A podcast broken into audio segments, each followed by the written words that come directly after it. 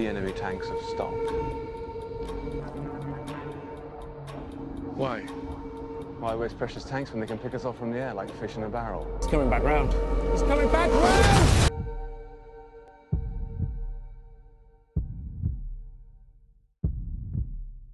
Good evening, ladies and gentlemen. Welcome back to Hollywood RX. The doctors are in. We are back in service after many production delays, hiati, what have you.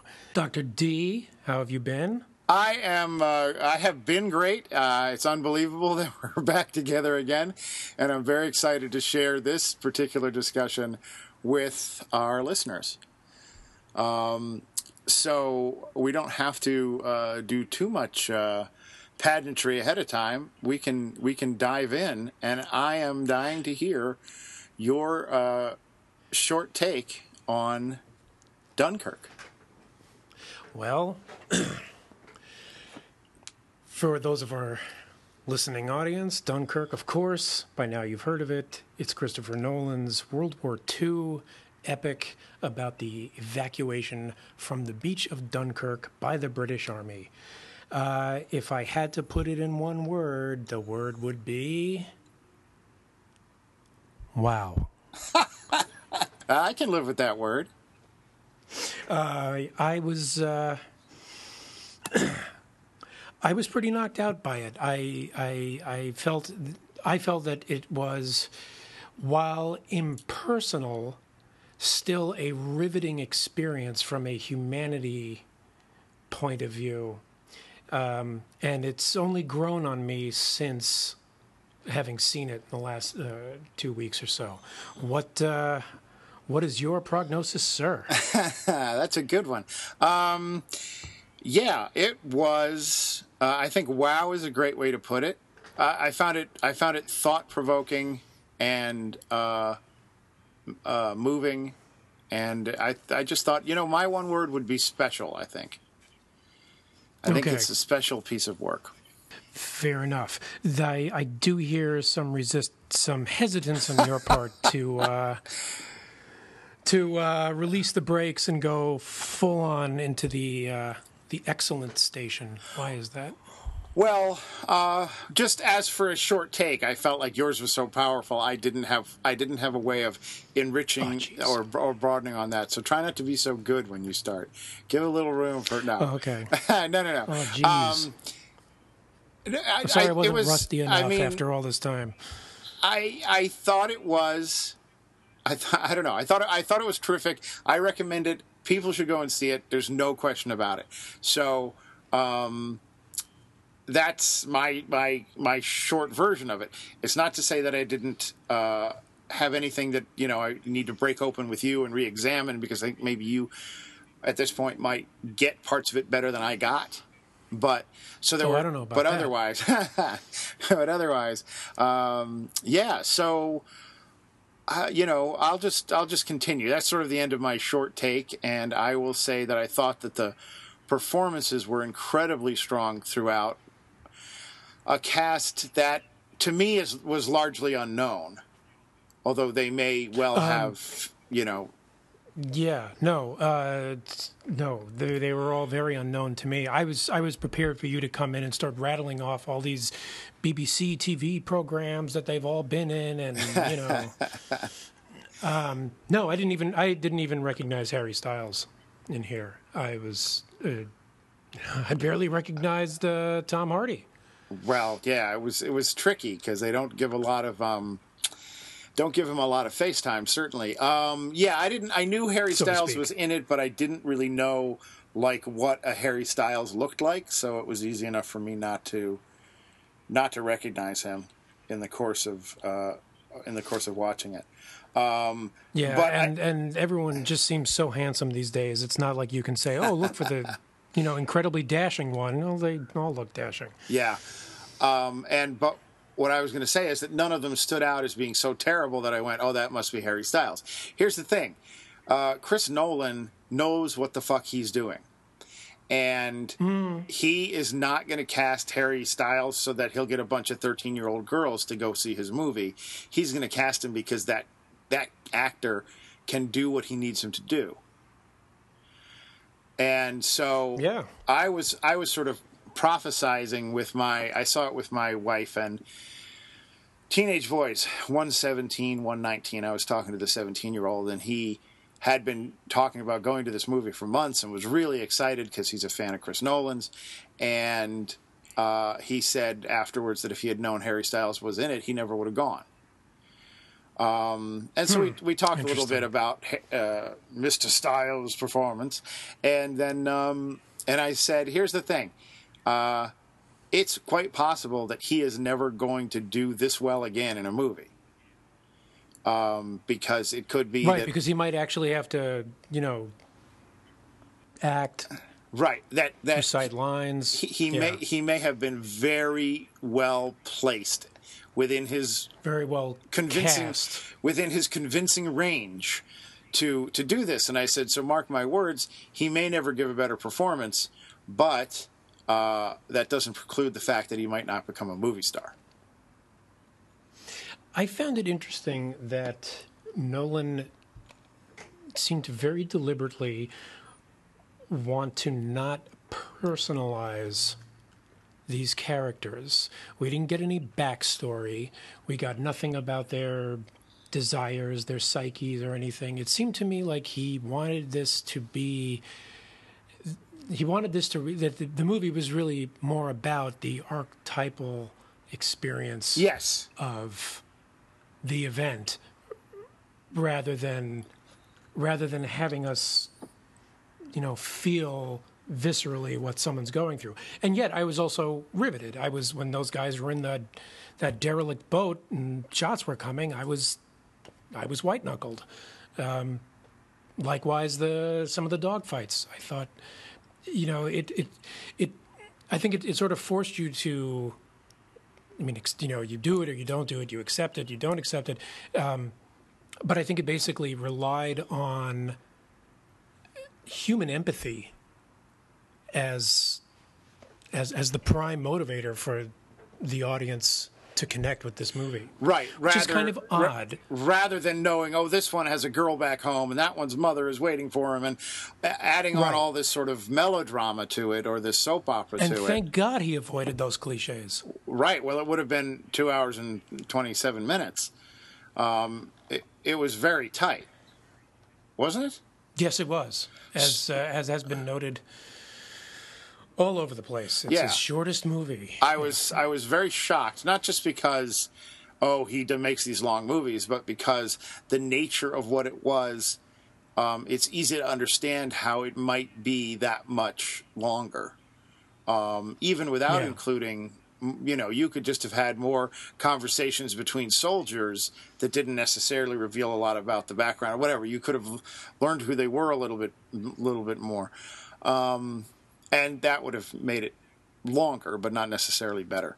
Um, Yeah, no, I, I, I thought I, I thought I had fallen asleep. I didn't know how short it was going to be going in, and suddenly, oh my god, that's funny! Suddenly it was suddenly over. the credits are rolling, and I'm Yeah. like, I must have, I must have, I must have checked out. so I No way a Nolan movie would be that short. I, I think that's a really interesting um, thing to look at is how how they were much more everymen across the boards. And yeah, and I found that to be uh, almost a reversal. I think from uh, from Interstellar, which I felt compounded a science fiction story with a lot of personal drama. Yes, That, that's actually one. Of, that's actually what works for me in Interstellar is the fact that it, there's this, there's there's this human, very human dilemma at the heart of Right. all the events going around, and it, it, it's as if he intentionally wanted to do the complete opposite with this movie. Well, here's the thing: is that is that is that science fiction in and of itself.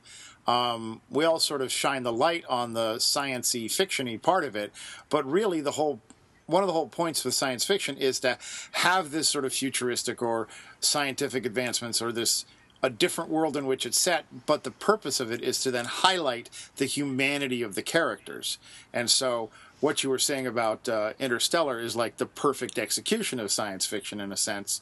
Um, whereas, as much fun as say the first Alien movie is, as far as getting to know people, it's much more like this because there's not a lot that you learn Right. about anybody. Right, because right, an alien as in here, they're more types than individuals. Right. Um, so, uh, I just want to highlight a couple of other performances. Uh, unfortunately, some of these young men, even though they were really very good, they kind of uh, they sort of blurred for me a little bit. Blurred. And I didn't, Yeah, me too. I didn't necessarily pick them out except for actors that I was already familiar with. Uh, for example, uh, you know Mark Rylance, if that's in fact how his name is pronounced. How do you? Uh, where do you know him from? Oh, he was in the Bridge of Spies. Ah, okay. He he received Which I've heard referenced. I've heard reference with this movie. yeah. Uh, he won an he won an Oscar for his performance in Bridge of Spies. Oh, that guy. Yeah, he's a stage Okay. actor who's sort of I think coming to movies or getting noticed in movies later in his career, and I Gotcha. really liked him in this. He's plays the the the sort of the boat, the civilian boat that we focus on. He's the father there. Right. who was who was uh, piloting that uh, that craft, and I thought he did a, just Yeah. a, a wonderful job. And there was one point I can't even really point to exactly what it was, but he had a line that was something like, you know, "We've got a job to do," and then he had exactly the same sentence a second time. I'm not sure if that's exactly what it was or not. And he said it a second time, but the second time he said it, he made this gesture with his hand that just add I don't even I can't even really describe it, but it just amplified the emotional, you know, context of it in such a way that I'm like, that's why you hire this guy. Because he's not going to get a ton of screen time, but he's going to come up with these small things, these small little looks or gestures or whatever. And You were you were behind him. You weren't even looking at his face, but his hand became as emotive as a face would be. Um, so I was just like, I was thrilled to see him there and and loved every minute of the time on that boat. I loved that fucking red turtleneck sweater on his kid. that was brilliant. That was so perfect with that blonde hair. Oh, I was so in love with that kid. Um, uh, and uh, who else did I want to single out? Um, well, uh, Cillian Murphy. Yeah. Uh, I thought he did a fine job. I, I wasn't super in love with his. He, he he serviced it, but I, I don't know. What did you think of him? I I find him generally a tough actor to warm up to. Mm-hmm. And I don't know if that's just because of all the roles he's, you know, that he's had before in Chris Nolan movies or um, Red Eye or whatever that thing was. Um, yeah, I don't know. I guess maybe because of all that, I felt like he he sort of came with a little bit of baggage. I was waiting for his character to really turn bad. Oh, okay. Not in a not in a sympathetic way, but like I was expecting him to do much worse than he actually ends up doing. I liked how he I liked that they they had his character just basically sort of be shell shocked and Yeah. And, and, and not quite realize the consequences of his actions. You know, that, that he doesn't get what happened to that kid. I like that. Right. Right. But yeah, I think I, I basically agree with you. I felt he was he was serviceable in this. I think the only line of his that I really liked his delivery on was when he was getting really frustrated at Mark Rylance and says, "You should be at home." Because somehow I have the feeling like that that that little micro conflict probably came up a lot Yeah. during the war. Yeah. That that that that generational divide, and uh, and Rylance's uh, retort was pretty uh, pretty spot on. And what did he say? I'm sorry, I've forgotten. I, he said something to the effect of, uh, you know, it's, it's my generation that started this thing, so Right. uh, we're not. I'm not just going to sit home and or something like that. Yeah. Um, And it isn't. It wasn't just necessarily generational when he said you should be at home. It was also the idea that I'm a soldier and you're not. versus- Yeah. yeah, leaving, no, that's true. That's Leaving true. aside the fact that that Mark's character, Mr. Dawson, could have been in any number of wars. He wouldn't, you know. This is true. He It might prob- have- and, and I, I probably was a World War One vet. Yeah. would be my guess. So, uh, oh, In fact, the way he the way he describe the way he describes Cillian Murphy's character's predicament to uh, was it George Georgie the, the the younger one? Yeah. kind of. uh, You know, like oh, he's not well, son. Yeah, You know, it, there was something about it that sort of had the air of, I've seen this before. right, right, and and, and that's and that's him. That that's that's Rylance because he adds a real authenticity Absolutely, to that character. and there's just kind of like a um, i'm not saying this isn't true of americans or other people with other nationalities but there's there's uh, and, I, and i'm thinking maybe what i'm thinking more of is this this older generation or several generations back now but just this kind of stalwart we'll do what has to be done and Yeah. this like it's just this sort of built-in bravery or what I don't even know how to call how to call it but it's not like he sees himself as a hero or that he's doing anything extraordinary he's just doing what needs to be done and there's just something simple and solid about that kind of British tradition yes, I was going to say very British. Um, he reminded me of Alec Guinness in Bridge on the River Kwai. oh yeah yeah You know, there, there, there's that scene where, you know, the guy, the, the the other prisoners are trying to sabotage the bridge that they're building, and and he says, he he gives this little speech where he says, you know, there will there will be. 100 years there will be a sign here saying this bridge was built by British officers. right Right. i.e., we're going to make it the best damn bridge we can. uh huh and th- that same it, it, it's it's part of what you were just describing there. Yeah. That sort of very stoic uh, pride, I guess, would be the only word I can think of for Mm-hmm. and. I actually could have seen him playing this part the Mr. Dawson part if it were if he were with us or it was a different time or whatever he would have been he would have brought a lot of that same And it would have been very nice to see him uh, after you know spending the last few years of his life playing larger than life characters, and you know Yeah. for being known as Ben Obi Wan Kenobi. That would have been nice to see him revert back to simple everyman. yeah yeah not not not such a big personality. Yes, he would have done it. He would have he would have done a smashing job. Right. Oh, I love the word smashing. Yes. Um, uh, Tom Hardy. I found that section very engaging. The aerial portion Yeah. of the of the of the fun, and was just my wife was just like, "Why are they covering up his face? He's got a beautiful face. Just show it." And I thought we are not going to see any more of his face than we already have, in a way um, but I just I thought that he was terrific. I really do like him. He he I, I do too. He he had single handedly my my favorite moment in the movie, which is it's when he's out of fuel. He sees that his his his his, his buddy landed, and he starts flying away. Looks back, realizes if I don't take like yeah, I'm, either going home or I got to try to take this guy out because Right. he's going to take out those guys. Yeah. and he just does it all with eyes, just this resignation, like, yeah, I got to do it even if I don't get home. Yeah. and it just I don't know, it gave me chills. I, I um, don't think there are a lot of other actors who could sell that with just their with just their eyes. There's a lot of people who are very well-known actors who are making millions of dollars who you look in their eyes and there's just nobody there sometimes. Yeah, um, and and he was really able to communicate, uh, uh, you know, complicated thought process, complicated emotional stuff, with very very little. Uh, just truly Yeah. remarkable. friends of mine had gone to, when you were saying about the about his face.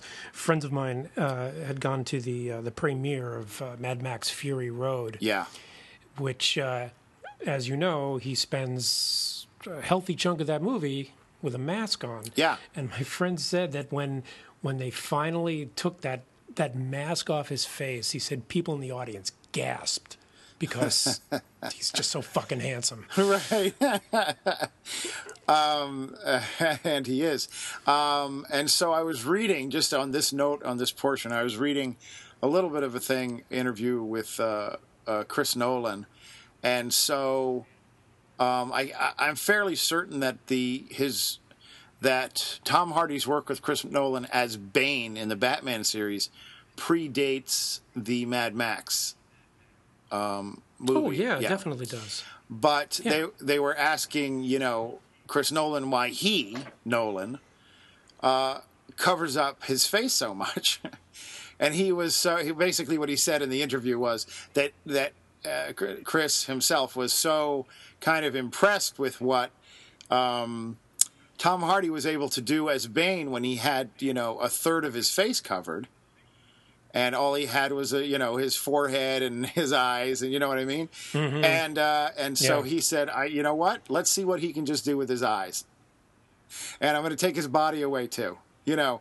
So uh, he knew what he was he was doing. He just he knew that was the actor for the part, and that's what I mean about the Harry Styles thing is he he knows what he wants. But I do think it's a funny sub category that Tom Hardy is quickly becoming a uh, a leading master at, which is performing with only a portion of your face showing. I can only think of um, you know Hannibal Lecter is the only other part that comes to mind uh, Yeah. in Silence the Lambs, where you. But even he didn't have to do it the entire time, and that already happened in the middle. We were already scared of him by then. And and he did a very effective job in those scenes where his face is covered. Right. Um, Uh, now I feel terrible because I'm completely spacing on the actor from Silence. Anthony of the Hopkins. Thank you very much. It was going to bother me later. Um, and then one other of the you know well-known actors in it uh, that I feel like is worth touching on is uh, uh, now I'm forgetting his name. The director, actor, Shakespeare. Branagh, Yes, Kenneth Branagh, man, I, I I have to say I was very relieved he did not have a bigger part, and that there was no scene for him to start chewing. Right. What I'm convinced that he got the part for his ability to have, without any dialogue, uh, have his face change from one mood to another. Because there are those two big shots where he looks and. In one of them, he maybe takes his hat off, but he sees something coming. In one case, it's it's an airplane coming to bomb them, probably. And then the second time you Yeah. see it, you're thinking, "Oh my God, what now?" And then it cuts to the wide shot and reveals the armada that's arriving to save them.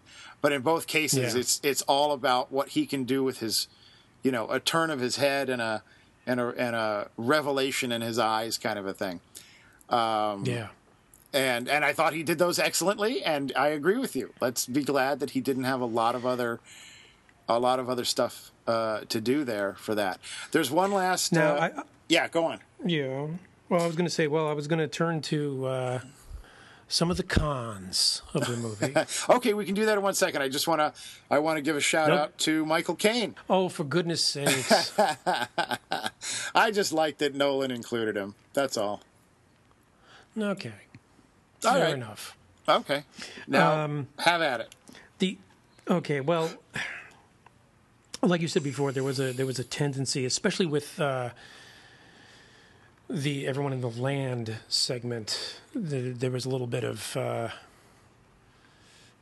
homonymity, homonymity between the faces of the actors. Yeah. Um, bigger problem I had with it was the first title card yes. and the use of the word mole, Absolutely. which I yeah, because I'm I'm guessing that like me, you also had no idea that a mole also refers to uh, what would you call it, a jetty or a, like a Right. dock and something that they build out from shore into the water. So as soon as that, so as soon as I see the kid, Fionn Yeah. Fionn Whitehead, um, yeah, I'm like, oh, he's the mole. He's a spy. I was just waiting for it the whole time. Right. And you know, once again, once again, Chris Nolan does this thing where he he he he he rests a lot of information on a word that doesn't come up all that often in American English. Yeah, yeah. And uh, you, damn you, Oxford English Dictionary reading teabagger. Right. Um, yeah, no. In uh, in Interstellar, the word blight comes up once as a very crucial explanation. I had never heard that word before. I had no idea what the hell he was talking about. So here also, yeah, a mole. I was just thinking, oh, a spy. Okay, yeah. done. If if only he had called it a beach, you know, or The pier. the landing, anything. Yeah, anything. Anything would have been would have been fine. And I kind of question even calling it the mole, given that eh, there's enough taking place in that segment not on the pier Right. Right. That it, it, it almost does need a broader title. Yeah, um, I this is what I feel was probably going. I'm I'm very much with you here. Is that I did not have that, and I'm a guy who has a great love of of words and the you know the nuances that are in a word and so on and so forth. So this was completely Yes, off does, my folks. radar, completely off my radar, and so I just assumed, yeah, that we were looking at. And then later that seems to play in because those guys are like, look, he's French and he probably killed that guy. And um, it all starts to seem like it's going to turn. And then you go, oh, this is where that word is paying off. And then it didn't. And I went, I don't understand anymore. Um, and there seems to be sort of murky stuff that they're doing. Like, you know, when one of them goes downstairs on that boat and the other one stays up on the thing, you're Right. thinking, Right. you're thinking What's- something like sabotage. Right. What's going on here? Yeah. Yeah, yeah, yeah. And so if you take it if you take away if you understand what the word mole means in some ways the movie becomes less interesting. Because then it's all just face value. Um, but No pun intended. right. Oh very funny. But so but the other thing i wanted to say the other sort of nuance to it was that or whatever is that this is what i feel is probably the case. That that is um, what they colloquial that colloquially that's what it's known as that the the you know Brits call it a mole or maybe they did during that time and that there's this element of hey you you need to be part of the club in order to know this and if you don't know it then that's on you. It's it, it, it, it's that British superiority, thumbing Something their like nose at the rest of us and our woefully inadequate educational system. well wait a minute is Chris Nolan British Yes, I'm, I'm fairly Okay. positive he is. It's funny. I never thought about it before. I don't think I've ever heard him speak, and it never sort of registered with me. Um, and now I'm f- fairly embarrassed that I even asked. So yeah, I'm with you there. That that starting from that first title card, that was confusing, followed by every other title card. Well, it wasn't. It wasn't confusing to me so much as it was just it. It set up expectations Yeah. that that precluded me a little bit from from sort of feeling for, for projecting myself being in this guy's shoes, Right. Because I'm just waiting for him to be a turncoat for 45 minutes. Gotcha, gotcha. Um, and it set up expectations that were never going to come, never going to pay off for you.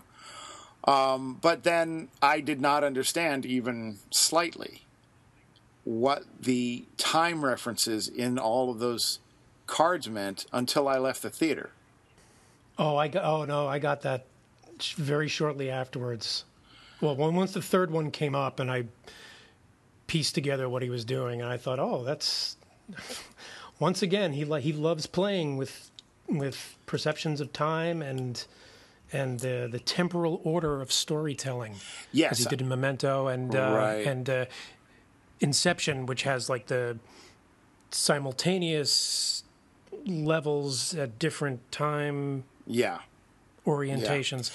And what's No, funny I is thought that was just I thought that was just brilliant. I I actually started I was thinking what other movies have done this? There's there's got to be something else that's done it and just didn't formalize it with title cards like like Dunkirk did and I can't think of any.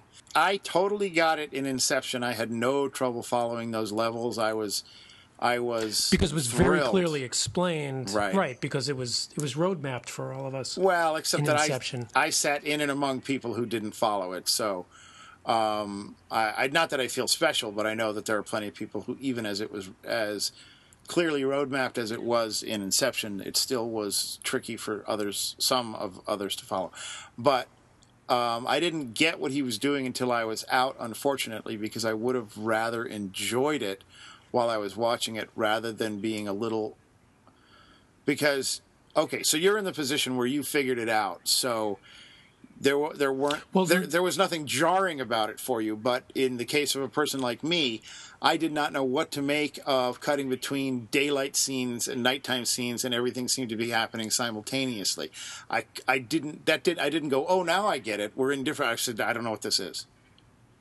I don't understand. So what did so what did you make of the moment where we we've seen Tom Hardy and he he sees his his his friend has managed to safely land the plane and makes a hand gesture from the cockpit and he says okay great he made it and then later on we get to the other side of that scene and it turns out that guy's not okay and is starting to drown Um, so how did that? Did that just the fact that we like backed up an event that we had I- already covered? Did that? What did that do for you? Uh, that was. I'll tell you right away. I, I didn't make. I didn't immediately go. Oh, that's the guy that was Tom Hardy's friend. I just went. That is a plane Whoa. somewhere. Somewhere in this thing that they're just finding and picking up, and that it's a character we don't know from before. We didn't spend a lot of time with those guys with their helmets off in the beginning True. enough to be able to ID them. And since I don't know the actors, I knew Tom Hardy, and hmm. that was it. So I was able to track him. But at that point, I think we were we were only down to two planes. Two planes that were introduced to us, but I'm assuming that there was other action in this in this field. Those guys are on a boat ride that takes nine hours or something to get across that channel. And so it could have been a plane from any other type thing. It, uh, you you made that leap in the beginning, uh, and so you were serviced by all that stuff um, in a way that I, I wasn't. So I had to sort of make up my own explanation for, for things. It was much harder for me to reconcile cutting between three or four areas of action that all appear to be happening simultaneously, but one of them is at night. And and so at first I thought, oh, that's some sort of a flashback or that's some sort of a whatever. And in a sense, it was, but not in the way we were thinking about it. I think the idea is brilliant. I was just too stupid to get the key early on the way you did. And so now that I'm done seeing the movie, I go, oh gosh, I wish I'd realized that. But I don't think that going and watching the movie again for me will make me appreciate it that much more with that knowledge. Because Possibly not. I found it a very hard movie to watch uh, emotionally, and would have been would have been very excited by um, that the way That he kind was of yeah, device. that kind of device and the way he's playing with time would have uplifted my soul in a way against the difficulty of what I was watching. Now, I'd really like you to expand on that. Uh, that that you found this to be an emotionally uh, challenging piece. Um, well, emotionally challenging. I understand what you mean, although I don't like that phrase. Okay, I didn't either. Yeah. Isn't, yeah, as it came out of my mouth, I was like, That's "Nah, not the right thing. Sucks. It doesn't matter. Yeah. I uh, maybe it's because I'm getting older or whatever. Not necessarily, because this has been a bugaboo of mine for a while. There's a there's an Oxford English phrase for you, bugaboo. Bugaboo. Yeah, I'm sure it's some, also somehow highly racist, and I apologize if it is. I'll go look it up and make sure I- it's. Oh, I was going to say I have a feeling I, I would be willing to bet it's not. Oh no, I'm sure it's not. But uh, well, let's just take uh, being inside ships and watching people drown. Yeah, that, that's Watching The- young, watching twenty-year-old kids decide whether they want to drown or burn to death. Hmm. I mean, that's a pretty horrifying option. If I stay under the water and out of the fire, I will drown. If I go up, I'm covered in oil. I will burn.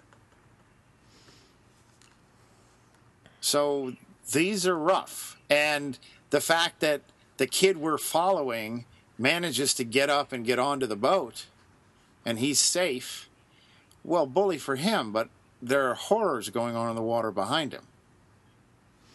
And uh, right, and uh, let me guess, there's nothing, nothing given that would make you care about that one character any more than all the dozens or hundreds of other people on screen Well, he's suffering a we- horrible death. We started, or you started this podcast talking about how sort of commending, or whatever, at least noticing, elevating the fact that these guys were just everymen. So they represented everyone.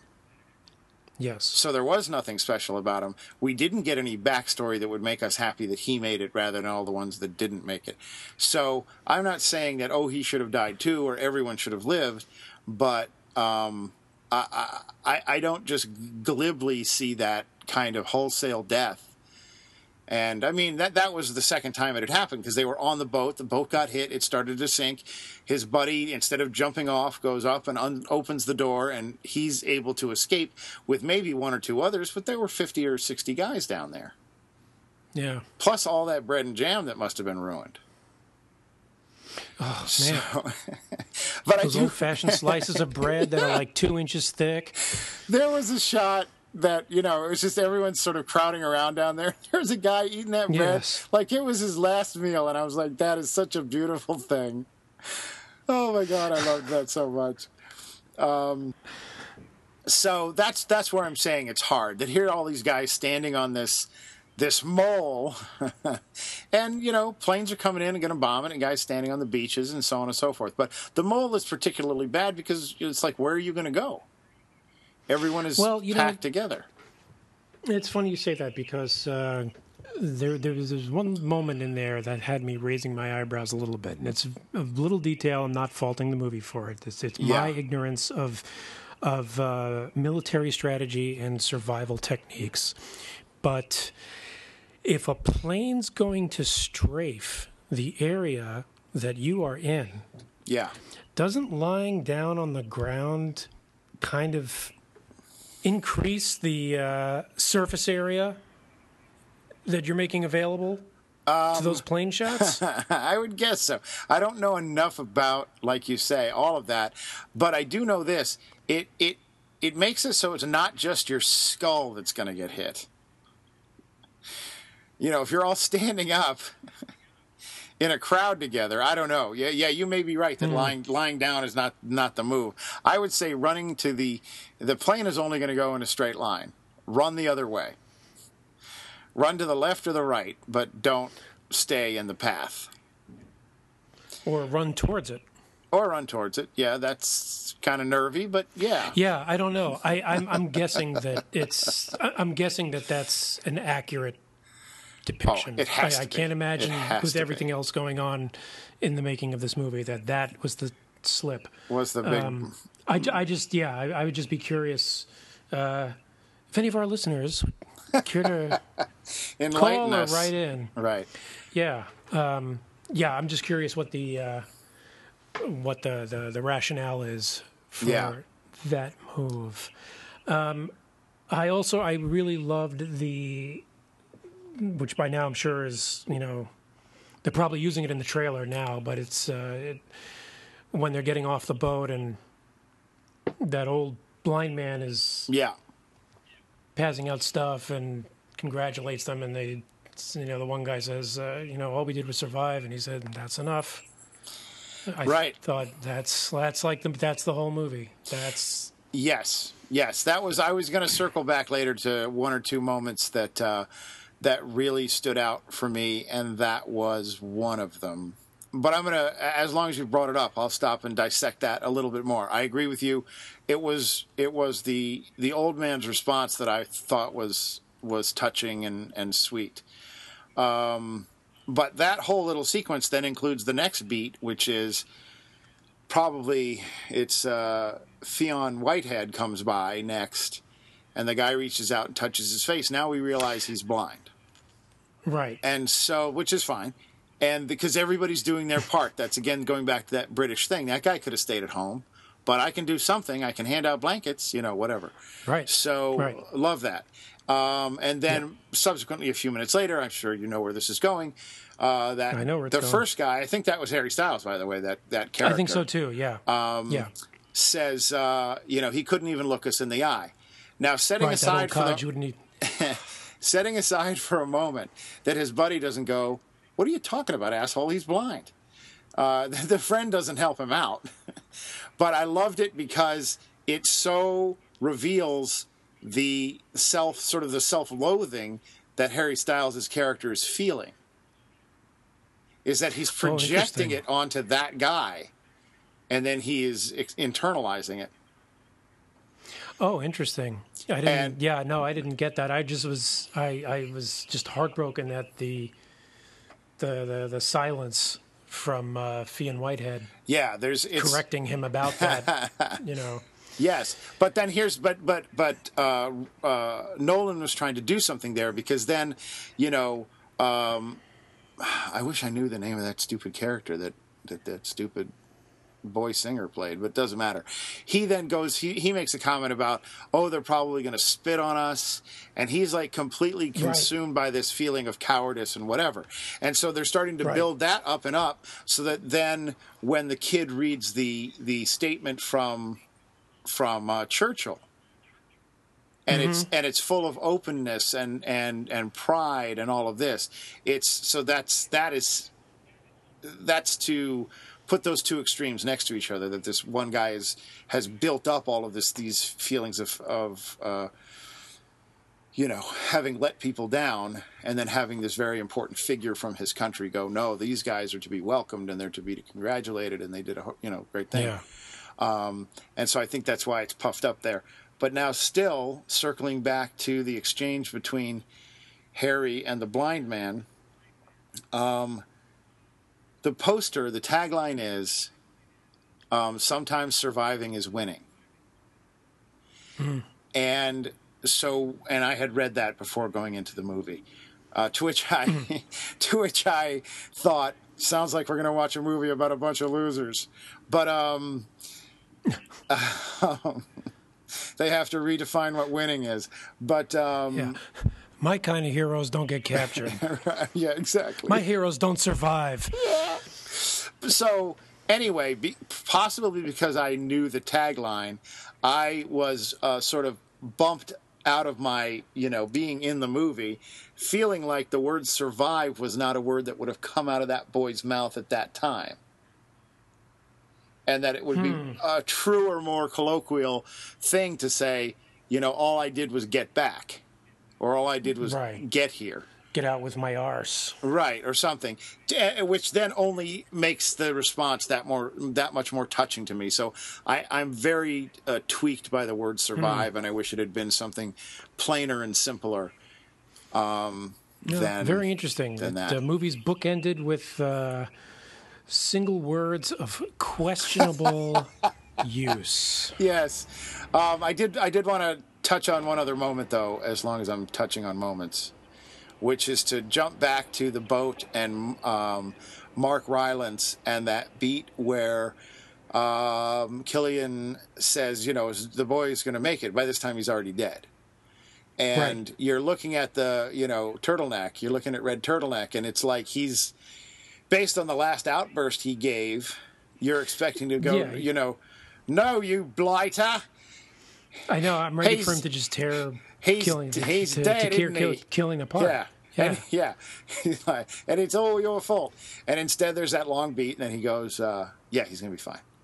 And just the look Yeah, then that the father gives the son about, like, that was the right thing to do. You did right. Yeah. Um, was yeah. that just killed me? So I loved that there were those sort of little moments in here that were so sort of um, real and kind of uh, just touching. Right, without without capitulating to the way most mainstream movies would handle those moments. Right, right. It was almost like It was thro- very thrown away. obvious and yeah. Now, uh, you were about to shift on to something else, I think, or say something. I interrupted you. Not really. No, I, uh, you know, I, I didn't, I didn't want this podcast to be, go longer than the movie itself. All right. Well, there's there's no, no, no. I just no, no, no. I was just thinking, uh, are we?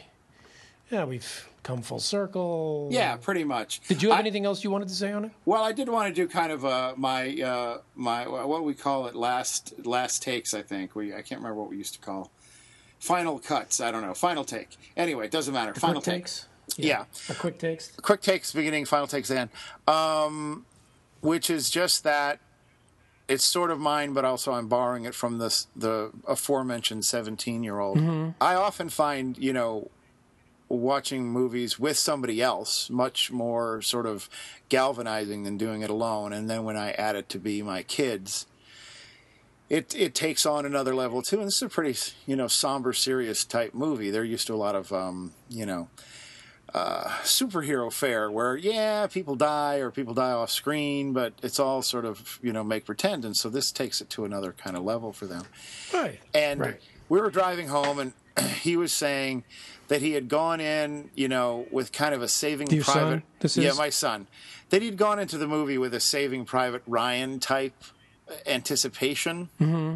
He had seen some trailers and he, you know, it looked kind of harrowing and he was sort of thinking about that that D-Day landing in that movie, which is pretty intense. Yes, it is. He basically his takeaway from Saving Private Ryan was not only is war hell, but there it's all kind of hopeless because you know all the guys that you get to know that are cool and good and interesting are going to die anyway. Um, and so he came out of this saying that he was really surprised that it had left him feeling hopeful. That it hmm. was that it was a war movie that that didn't, you know, sort of dampen his spirits, but he, you know, saw the that the just somehow that he was touched by the the bravery and the common man commitment and and all of those little things and and that there was that he found it as like a hopeful war movie which he didn't think such a thing could be hmm. Because there really weren't there were so many people in it who were trying so hard to do the right thing. Um anyway and so that kind of uh that stayed with me too. And and i feel like i feel like this should be uh you know put into the into the hall of of modern day war classics. I mean i would put it right up there with you know something like uh saving private ryan as something that has both uh, brutality and humanity. And it was it was shockingly um goreless. There was not blood. There was not just sort of horror. The way Yeah. you the way you got in those opening uh the opening 20 minutes of Ryan. Yeah. um that there was a lot of restraint and it was a very mature and somber and thoughtful and hopeful movie all right so final final take for you Uh, final takes. Uh, terrific movie. Pretty uh, a pretty ballsy way of uh, of doing a war movie. Uh, handling a lot of the moments that come up, but uh, well done. Well done, Mr. Nolan. Absolutely.